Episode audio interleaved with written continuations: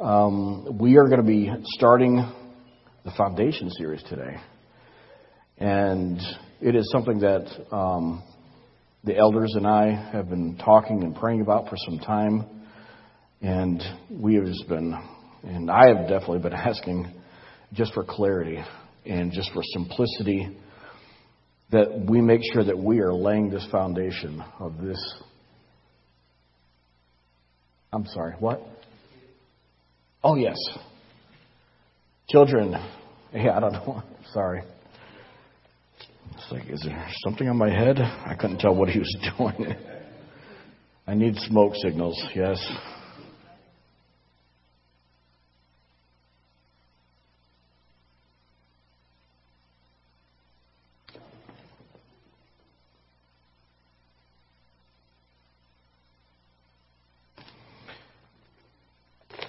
Foundation series of our most holy faith. And you guys go ahead and turn really quick to Hebrews chapter 6. We're going to be going through a lot of scriptures today.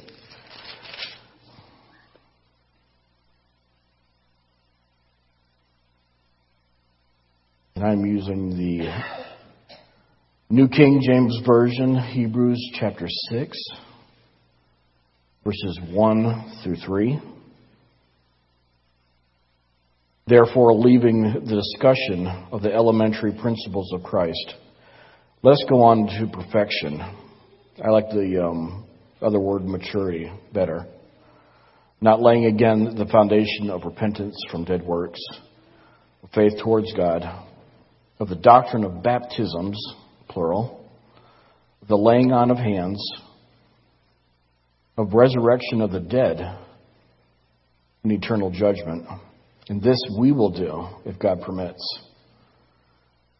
So, Father, we just uh, thank you for your word, Lord, that has made it through all these thousands and thousands of years. Lord, we have your word in our hands, and we are so thankful for that. And we just pray that today, Lord, that you will give us, Lord, the spirit of revelation to understand, Lord, what is ours in Christ. By your Holy Spirit, we ask. In Jesus' name we pray, amen. So, these, this series is probably going to go on for at least um, two to two and a half months. And in between, like on, I believe it's going to be the 28th of this month, we're going to have a group Petra come in. And um, so in between, there will be other things that are still going on, but I really believe, and we really believe as uh, elders and leaders, that we need to make sure that we are founded on the rock. And that, you know, we keep hearing is like there's dark clouds and things are getting really wild out there. But we want to make sure that, um, you know, as your fellow brothers and people who are charged with looking over your lives, um, that you guys know what this is, that you know that you are founded on the rock, and that there won't be any questions about it. So, when we look at the Christian life, um, there are many different metaphors that it's used for. One of them is a soldier, uh, a farmer, an athlete, a field, but in particular, what we're going to be talking about today is a building.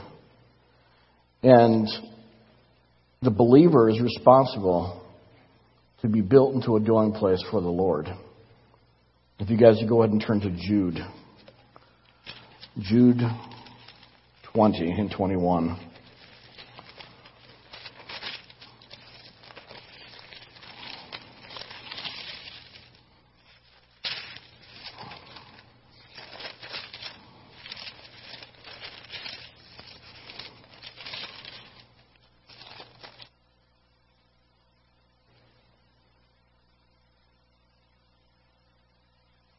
Jude 20 and 21.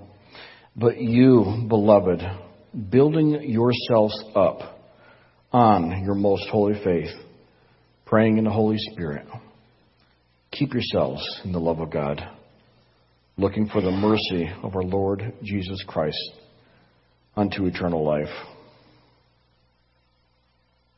So that is part of our responsibility as we grow and mature in the Lord that we do build, but we got to make sure that the foundation is set first before we begin to build on it.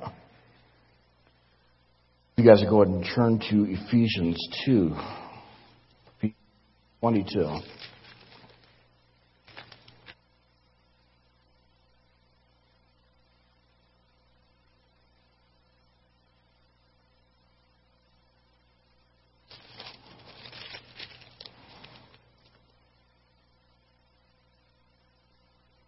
I'm going to back it up a little bit in Ephesians 2. Starting in verse 18. For through him we have both have access by one Spirit to the Father. Now therefore, you are no longer strangers and foreigners, but fellow citizens with the saints and members of the household of God. Having been built on the foundation of the apostles and prophets, Jesus Christ himself, being the chief cornerstone, in whom the whole building, being joined together, grows into a holy temple in the Lord, in whom you also are being built together for a habitation of God in the Spirit. That's some heady stuff right there. Um, but we need to, as we are making our way through this life, that we have that eternal perspective that it is not just this life that we are to be concerned with, but in the one that is to come. We have got to fix our hope on that. That this, the things that are seen are temporary. Sickness, death, disappointment, elections being lost,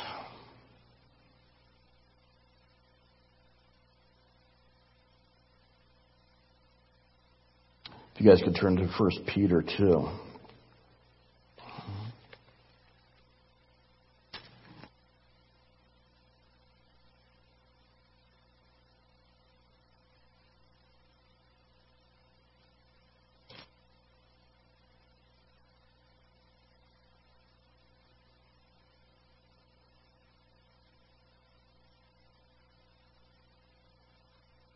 This is 1 Peter chapter 2. Going to go ahead and start with verse 1. Therefore, laying aside all malice, all guile, hypocrisy, envy, and all evil speaking, as newborn babes, desire the pure milk of the word, that you may grow thereby, if indeed you have tasted of the Lord, and that he is good and he is gracious, coming to him as to a living stone, rejected by men, but chosen by God, and precious. You also, as living stones, are being built up as a spiritual house, a holy priesthood, to offer up spiritual sacrifices acceptable to God through Jesus Christ.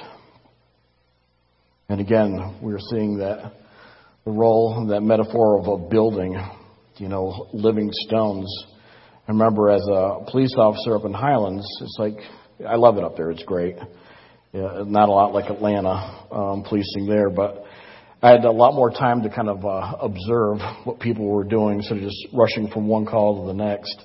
And I was always amazed um, watching some of the stonemasons up there as they would stack rock and how quick they were just like just smack them together with like a hammer, knocking off chisels, fitting it, taking it out, hitting other pieces together and stuff. And what a picture of that is of um, the Lord in our life as we allow Him to knock off those edges so we can fit in His building. It's not our building, it's His building for His purpose, for His glory. So, yes, pieces are getting knocked off. Amen. Okay. Don't grieve those pieces that are on the ground. Sometimes those are our favorite parts of us. But uh, let it go. There's something much better. You guys go ahead and turn to Acts 20. Acts 20, verse 32.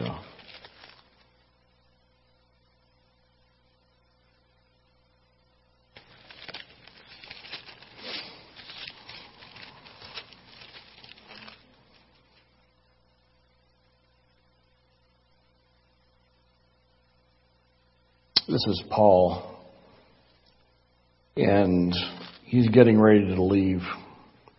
And bless, I think this is uh, to the Ephesians, um, the church in Ephesus.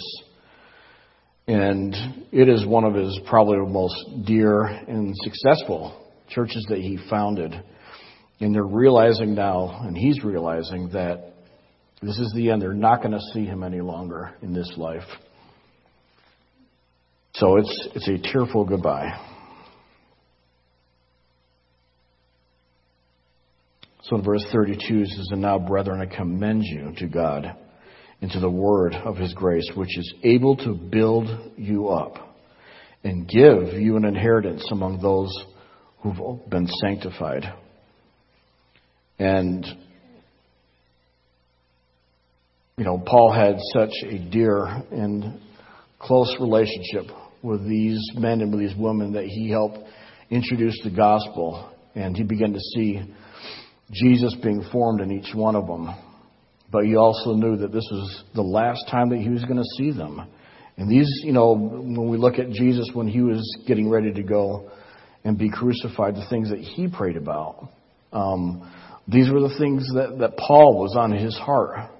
I'm going to go ahead and read this again.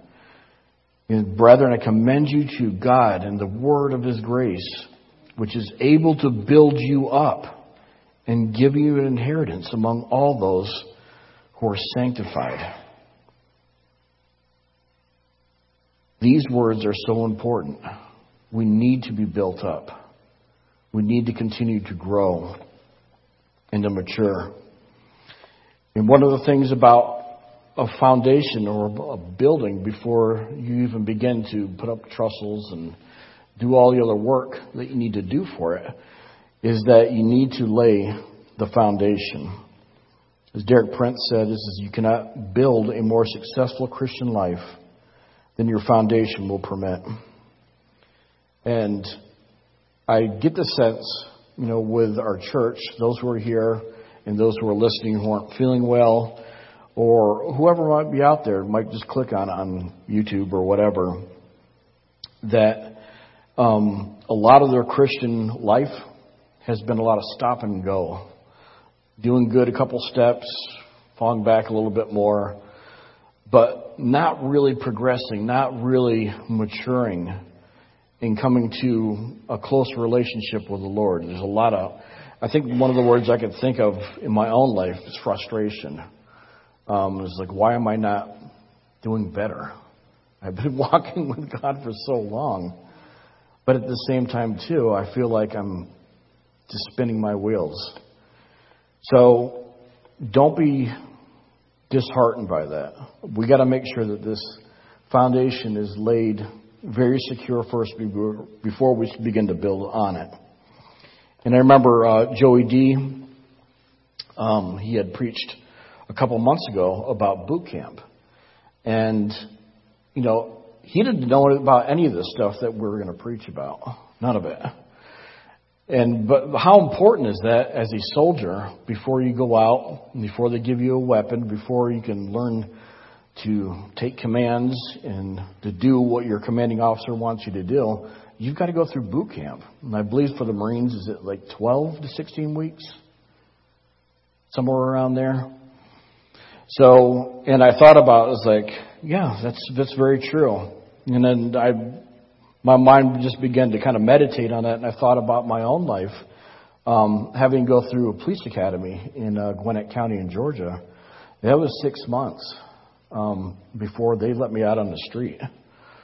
And on top of that, there was an additional three months where I'd have to go with an older officer. They called him a field training officer where I'd have to train alongside of them to make sure as I am slowly watching them and how they act as a police officer, how they handle calls, how they speak with people, I begin to pick up on those things because the things that were taught in the academy are great, but once you get out on the, the streets, it's a little bit different. It just is. Reality and life begin to hit. So, and I begin to think of my own life.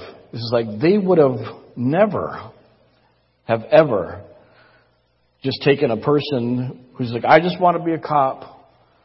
And it's like, okay, well here's your, here's your car, here's the keys, here's your weapons and the radio. Now go ahead and start answering calls. Have a good day. Could you imagine the chaos that would go on? No matter how good their intentions might be, no matter how they think was like, well, I saw this on, uh, you know, Columbo one time, or, uh, you know, CSI. It's a special show. Um, I can go out there and do this because I've got a good heart about this. I think I've got an idea how to do this. The amount of damage that could be done by an untrained officer or an untrained soldier uh, would be tremendous. And how much more? Okay, just hear me. How much more in our own lives as Christians? It's like we expect that for athletes to go through training, diet, being disciplined when they get up, when they go to sleep. For our soldiers, for cops, teachers, whatever profession you go on, you got to put the time in. You've got to do that. And I'm not talking about just works. You got to work your salvation. That's a free gift of God, okay? But we got to understand that there is a process that goes along with this.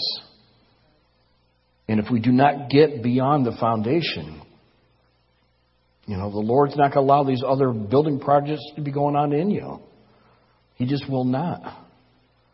And there's great damage has been done to people who've been thrown out there as baby Christians. I've seen it so many times in my middle aged life where they start getting all this responsibility and all this spotlights on them and they crumble and wilt under the pressure. They're not ready for that yet. It takes time.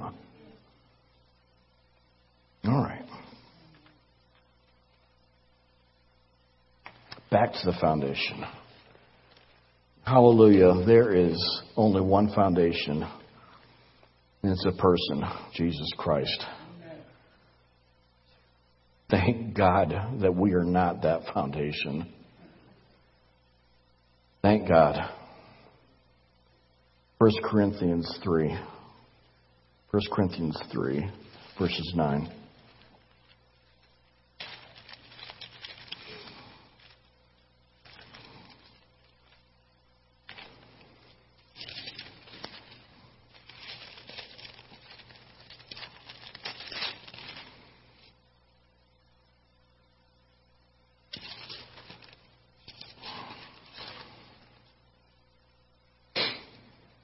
For we, let me back up. I like this. I'm, i do that a lot. Forgive me. Verse 5. Who then is Paul? And who is Apollos? But ministers through whom you believed, as the Lord gave to each one. I planted. Apollos watered, but God gave the increase. He gave the growth. So then, neither he who plants is anything, nor is he who waters, but God gives the increase. Now he who plants and he who waters are one, and each one will receive his own reward according to his own labor. For we are God's fellow workers. You are God's field. You are God's building. According to the grace of God, which was given to me as a wise master builder, I have laid the foundation, and another builds on it. But let each one take heed how he builds on it.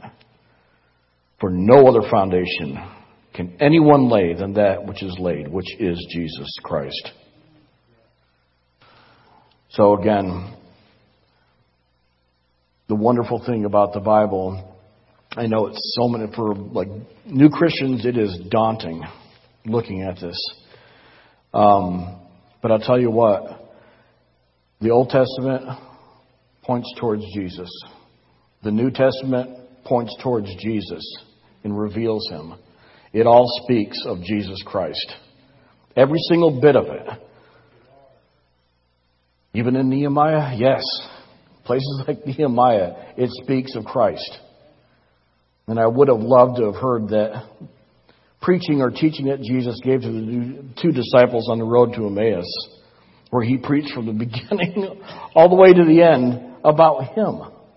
I would have loved there, that would have been a great sermon to look at and stuff.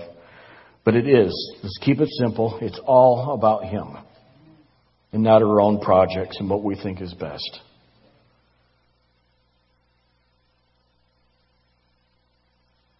Just for a moment, I just want to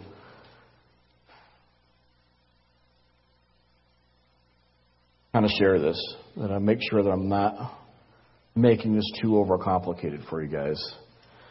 I remember when I went down to Florida to live with my father, I was five or six years old. And I remember seeing something in my dad that I couldn't describe. Um, I'm not sure what it was. I couldn't understand it. But the best way I could describe it is that my dad had something that I didn't have. And I had no idea what that was. So I asked, like, Dad, what? He's like, why are you the way that you are?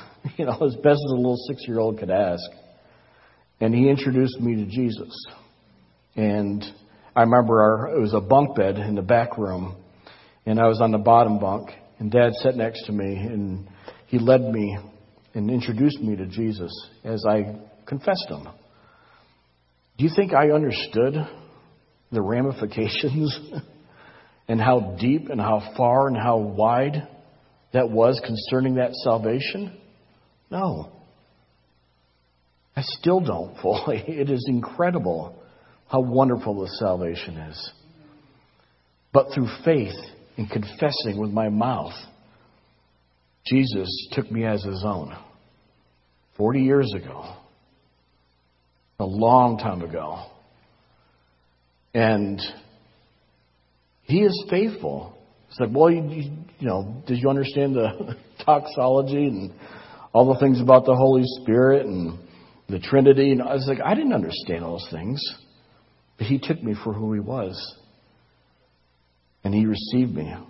And whether you were six or you're 69 years old, and however simple that prayer is, that confession that you make, um, be humble enough to take that opportunity.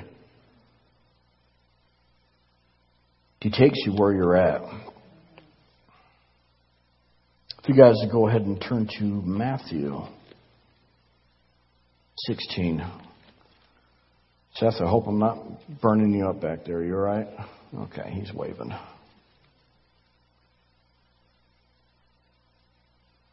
Matthew 16.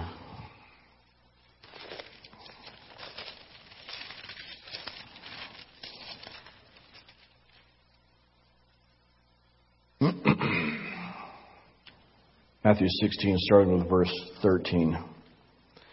When Jesus came into the region of Caesarea Philippi, he asked his disciples, saying, Who do men say that I, the Son of Man, am? So they said, Some said John the Baptist, some Elijah, others Jeremiah, or one of the prophets. And he said to them, But who do you say that I am? And Simon Peter answered and said, You are the Christ the Son of the living God. And Jesus answered and said to him, Blessed are you, Simon Bar Jonah, for flesh and blood has not revealed this to you, but my Father who is in heaven. And I also say that you, Peter, that you are Peter, and on this rock I will build my church, and the gates of Hades, or hell, shall not prevail against it. So here we have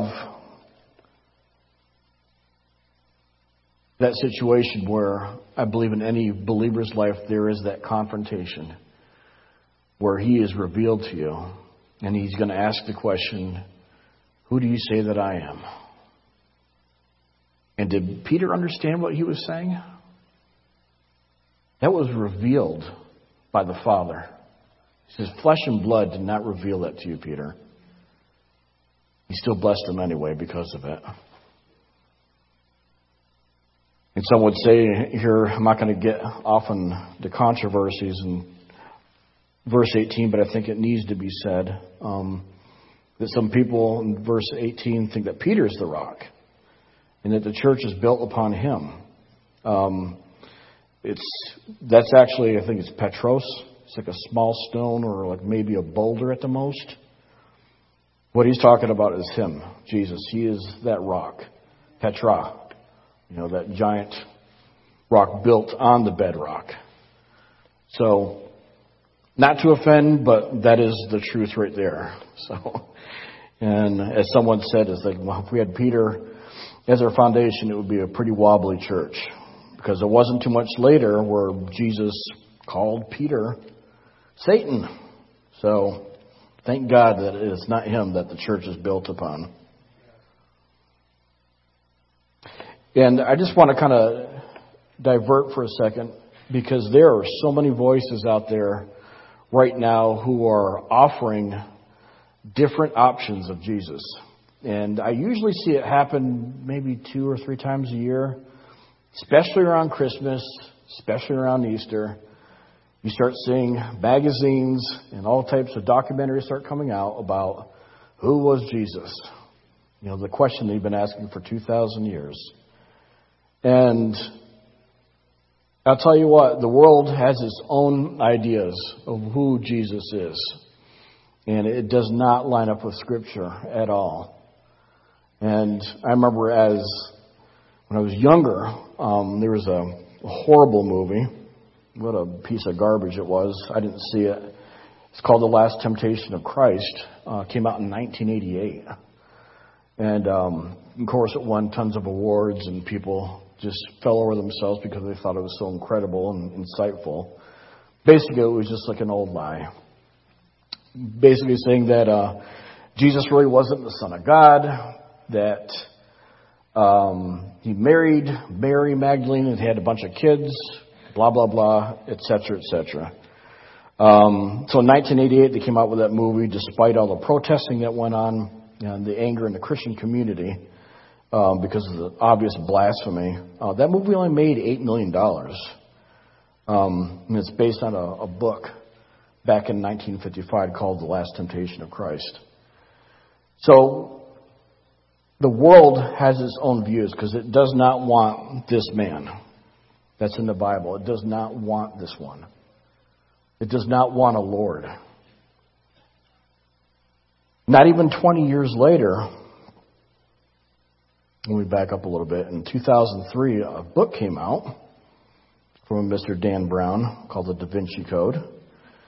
And it was basically the same sort of premise but it was a lot slicker how he did it.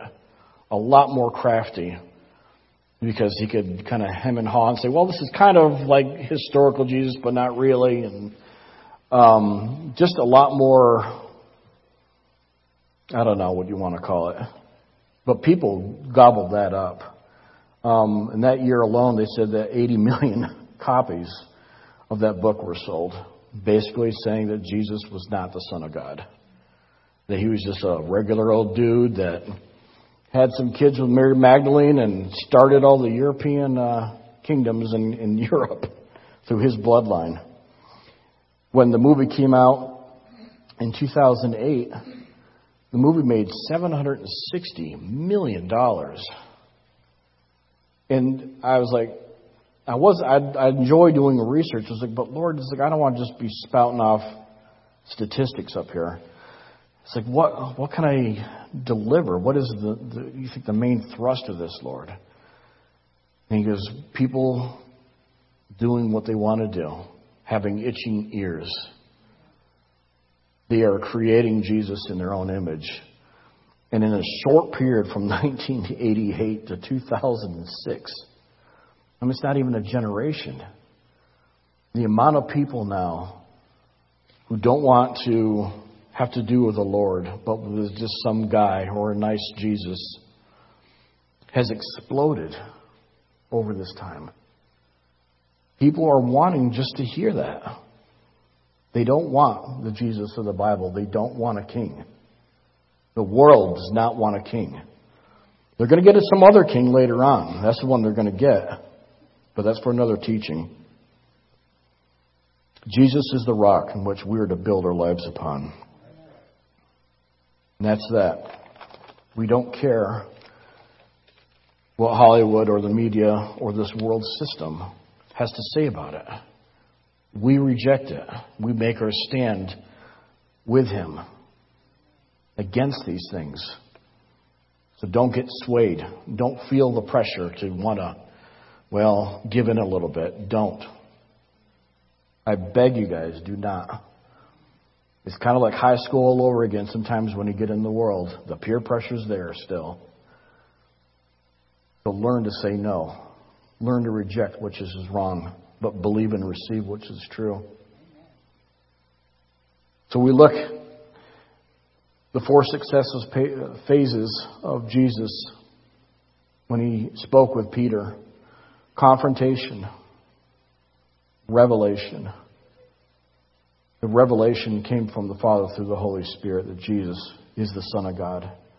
And then Peter, he acknowledged, he confessed with his mouth that he was Lord, that he was the Messiah. And it is so important that we do when we believe something in His Word. That when something God is doing in our life, we need to testify. I am all for living a Christian life and people being able to see it.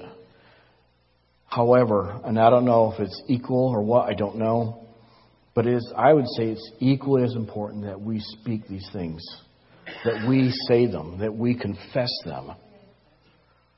There is power in His Word. And He lives in us.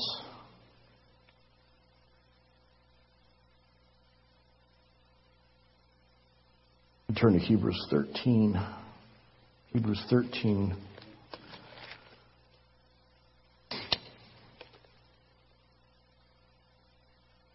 Verse 8.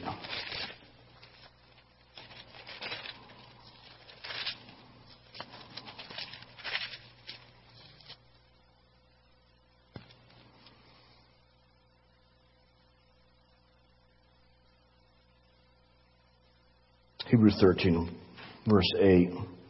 Jesus Christ is the same yesterday, today, and forever. Do not be carried away with various and strange doctrines. Hmm, we're just reading that. For it is good that the heart be established by grace, not with foods which would profit those who have been occupied with them. So, Again, be careful of what you're building on. You guys could turn to Matthew 7.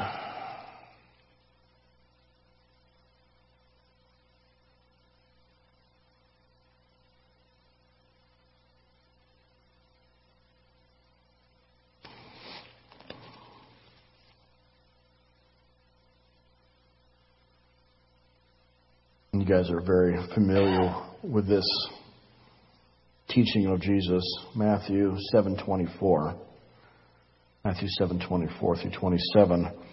Therefore he who whoever hears these sayings of mine and does them, I will liken him to a wise man who built his house on the rock. On him. And the rain descended, and the floods came, and the winds blew and beat on that house, and it did not fall, for it was founded on the rock. Now, everyone who hears these things, these sayings of mine, and does not do them, will be like a foolish man who built his house on the sand. And the rain descended, the floods came, the winds blew and beat on that house, and it fell, and great was its fall. So, again, we look at how important is that as new believers, as disciples, as we're becoming bond servants, as we're maturing and moving on in the things of God, one, being able to recognize His voice. Not only is we need to get into the Word, but Jesus is also the eternal living Word. We need to recognize His voice from the other voices that are out there. Not just hear them and recognize it, but begin to do it. And I'll tell you as a parent, and my parents can vouch for this too, I'm very sure. Mom's in the back. Hey. How frustrating it can be to tell your kids the same thing over and over and over again, and them kind of doing it, and then doing it, but then not doing it. And it's like, when will this kid ever listen? You know, but of course, when I was a kid, I was perfect. I listened the first time and obeyed. It's like, no, I did not. Um, I like to do things the, the stupid way, my way. But hearing God's word and doing it. And sometimes it feels like we can't. His grace is there. It is sufficient for us to do that. And I just wanted you guys to be reminded of one other thing as I'm, I'm talking about this. Has kind of dropped to my spirit. There are a lot of things that God is working on in our lives right now. There's a lot of things that are going on. We sang about that, how He's always working. He is. And there are things in us that God needs to remove and put in, into us. But I'll tell you what, in my own experience, and from what I can see in His Word, He's not going to be giving you like 64,000 things to do at once. Here's all the things that are wrong with you, and then He just walks off. Or 12 or 50 things that are wrong with your character. He will work on these things one thing at a time with you. I just believe that. The enemy, however, will come in like a flood bringing up everything that you've done wrong, and he's correct because he is a master prosecutor. He knows what you've done that is wrong, and he will bring those things up over and over and over again.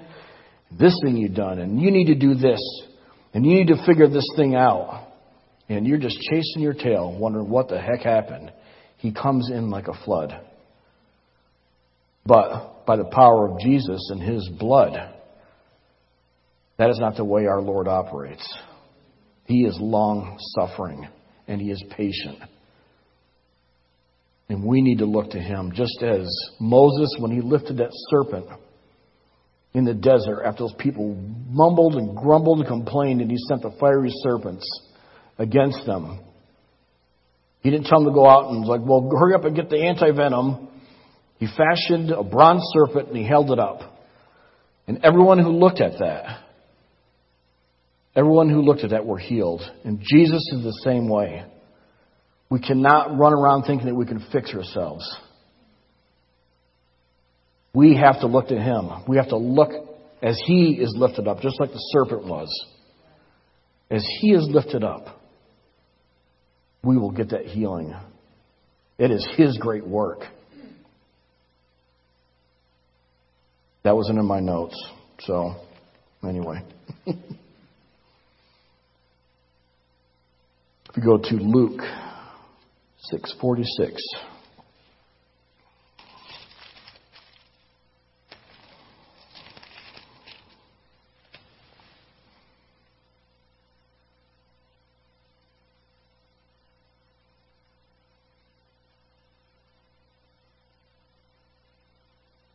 Again, this is talking about parable of the two foundations. Jesus speaking to his disciples, saying, But why do you call me Lord, Lord, and do not do the things which I say? Whoever comes to me and hears my sayings and does them, I will show you whom he's like. He's like a man building a house who dug deep and laid the foundation on the rock. And when the flood arose, the stream beat vehemently against the house and could not shake it, for it was founded on the rock. But he who heard this did nothing. is like a man who built a house on the earth without a foundation, and against which the stream beat vehemently, and immediately it fell. And the ruin of that house was great. And it is very similar to the parable that's in Matthew, and I was wondering if you guys kind of saw the there's like a little difference in there in this one. This is going to require your participation. A little difference. People who've been doing Billy's discipleship.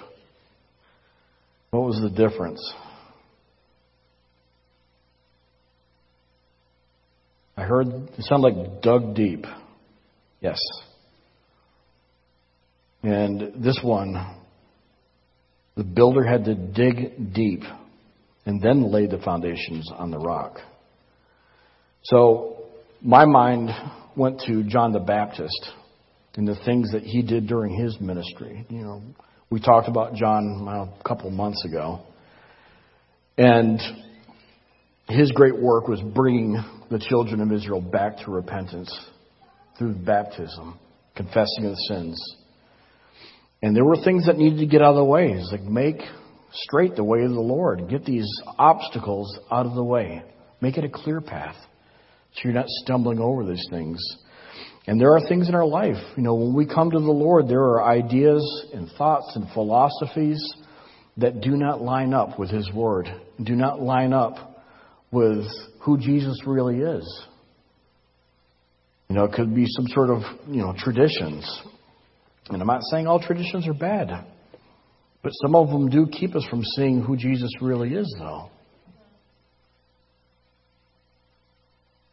You know, some of the preconceptions that we have of Jesus. I know one of the ones that I heard growing up, you know, gentle Jesus, meek and mild. He was meek and mild. He's coming back as the lion, though.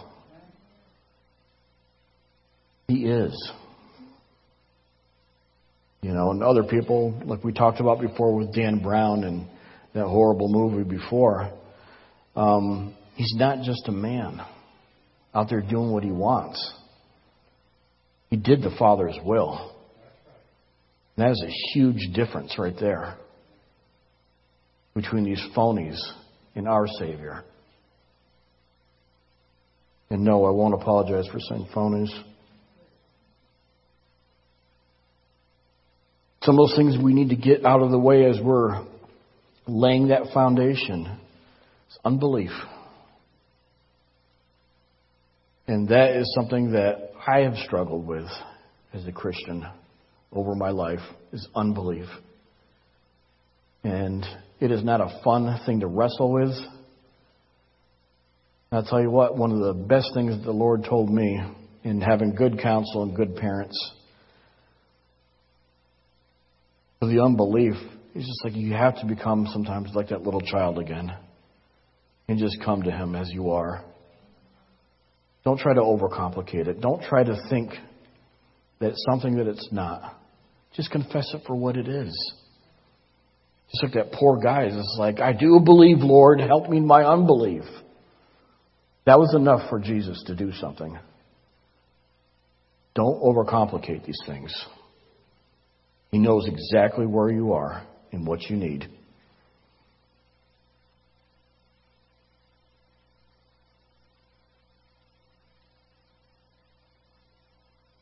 We're beginning to wrap things up. If you guys need to get like a drink, don't feel bad. If you need to get some water and stuff, that's fine.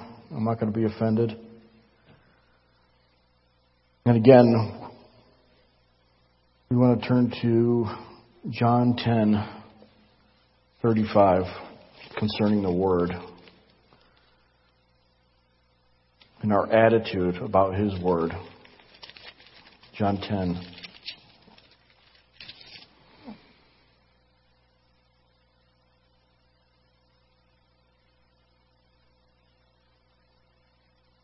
Let's start with verse 31. And then the Jews took up stones again to stone Jesus. Jesus answered them, says, Many good works have I shown you from my Father. For which of those works do you stone me? I love his sense of humor. The Jews answered him, saying, For a good work we are not going to stone you, but for blasphemy, because you, being a man, make yourself God. Jesus answered them, says, Is it not written in your law? I said, You are gods. I'm not going to go into the whole thing behind that right now. I just want you to kind of grasp a hold of this right here. And if he called them gods to whom the word of God came, and the scriptures cannot be broken. I want to stop right there. That the scripture, this written word of God that's been revealed to us, um, cannot be broken. It's going to fulfill everything that's written in it. Um, it's going to finish its great work that God has for us in His life. The scripture cannot be broken. This holy word will never be broken by the philosophies of men or by this world system or by Satan himself. The scriptures cannot be broken. And these people who are out there who mock God, who make fun of the Bible, who do those type of things, the scripture won't be broken, but they will. And that's the horrible truth. There is time to repent, but eventually those people will be broken for what they've done. So again, we look at Jesus. He is the Word of God. The Scriptures, those written words that came from God through fallible men for thousands of years, everything in here is going to be complete. Finally, turn to John 1 1.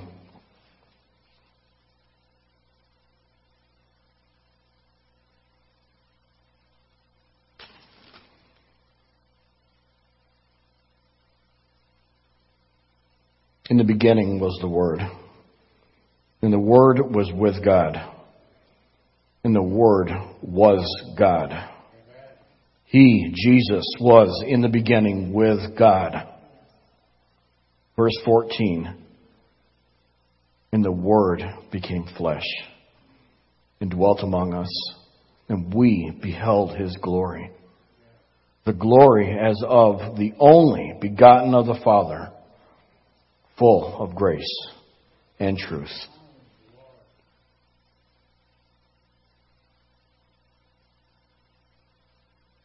Jesus is Lord. Jesus is God. He's not just a prophet or a teacher. He's not some ascended master. He's not an angel. He has always existed. And by His words, everything that we see was created. And everything that's unseen was created by Him for His good pleasure. That is the Jesus that I serve the one I believed in 40 years ago and still follow to this day. But I just wanted to make sure that as we begin sometimes this kind of long process of teaching, that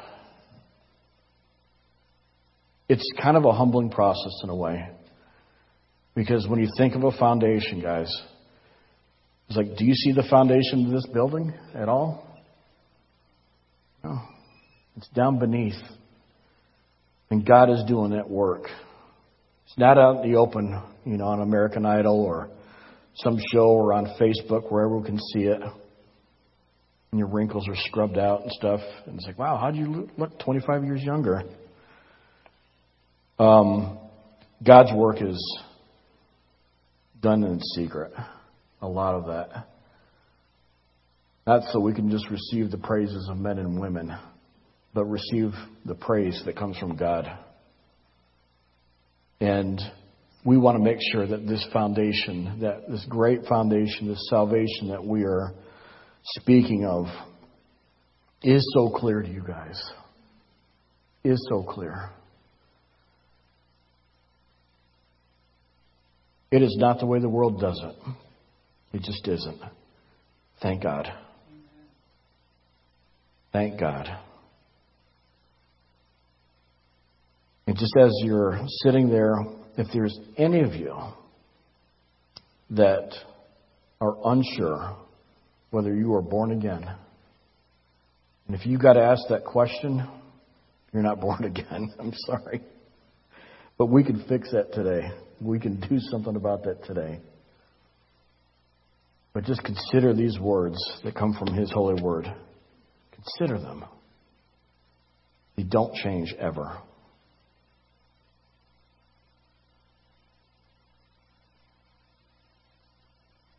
Thank you, Lord.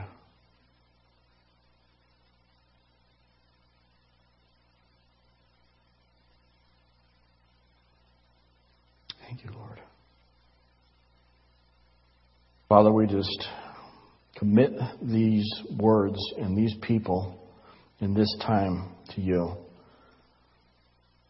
That you, Lord, are making and creating that great work in each of these clay vessels, these living stones, this building that's being put together for you to dwell in. Thank you. Lord, help us, Lord, to remain faithful to you and to believe. And if we need to, help us to become like that little child again and just believe and come to Him. Bless your name, Lord. In the mighty name of Jesus. Amen.